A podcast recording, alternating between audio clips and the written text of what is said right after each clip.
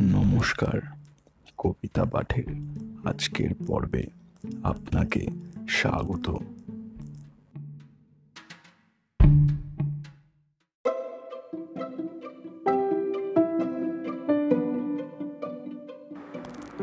আজকে আমার নিবেদন কবি সুকুমার রায়ের বিখ্যাত চির নতুন কবিতা, ভয় পেও না।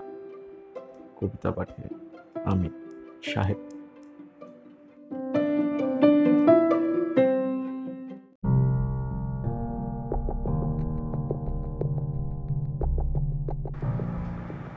ভয় পেও না ভয় পেও না।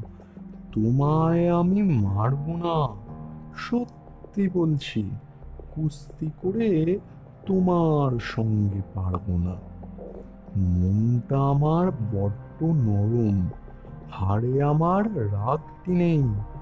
তোমায় আমি চিবিয়ে খাব এমন আমার সাথী নেই।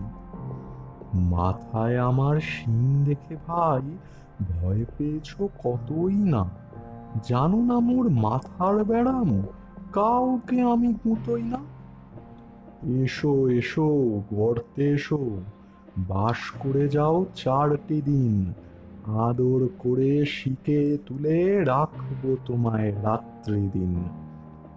হাতে আমার মুগুর আছে, তাই কি হেথায় থাকবে না? মুগুর আমার হালকা এমন মারলে তোমার লাগবে না। অভয় দিচ্ছি, শুনছো না যে? ধরবো নাকি ঠ্যাং দুটা? বসলে তোমার মুন্ডু চেপে বুঝবে তখন কাণ্ডটা। আমি আছি, গিন্নি আছেন আছেন আমার নয় ছেলে। সবাই মিলে কামড়ে দেব, মিথ্যে অমন ভয় পেলে।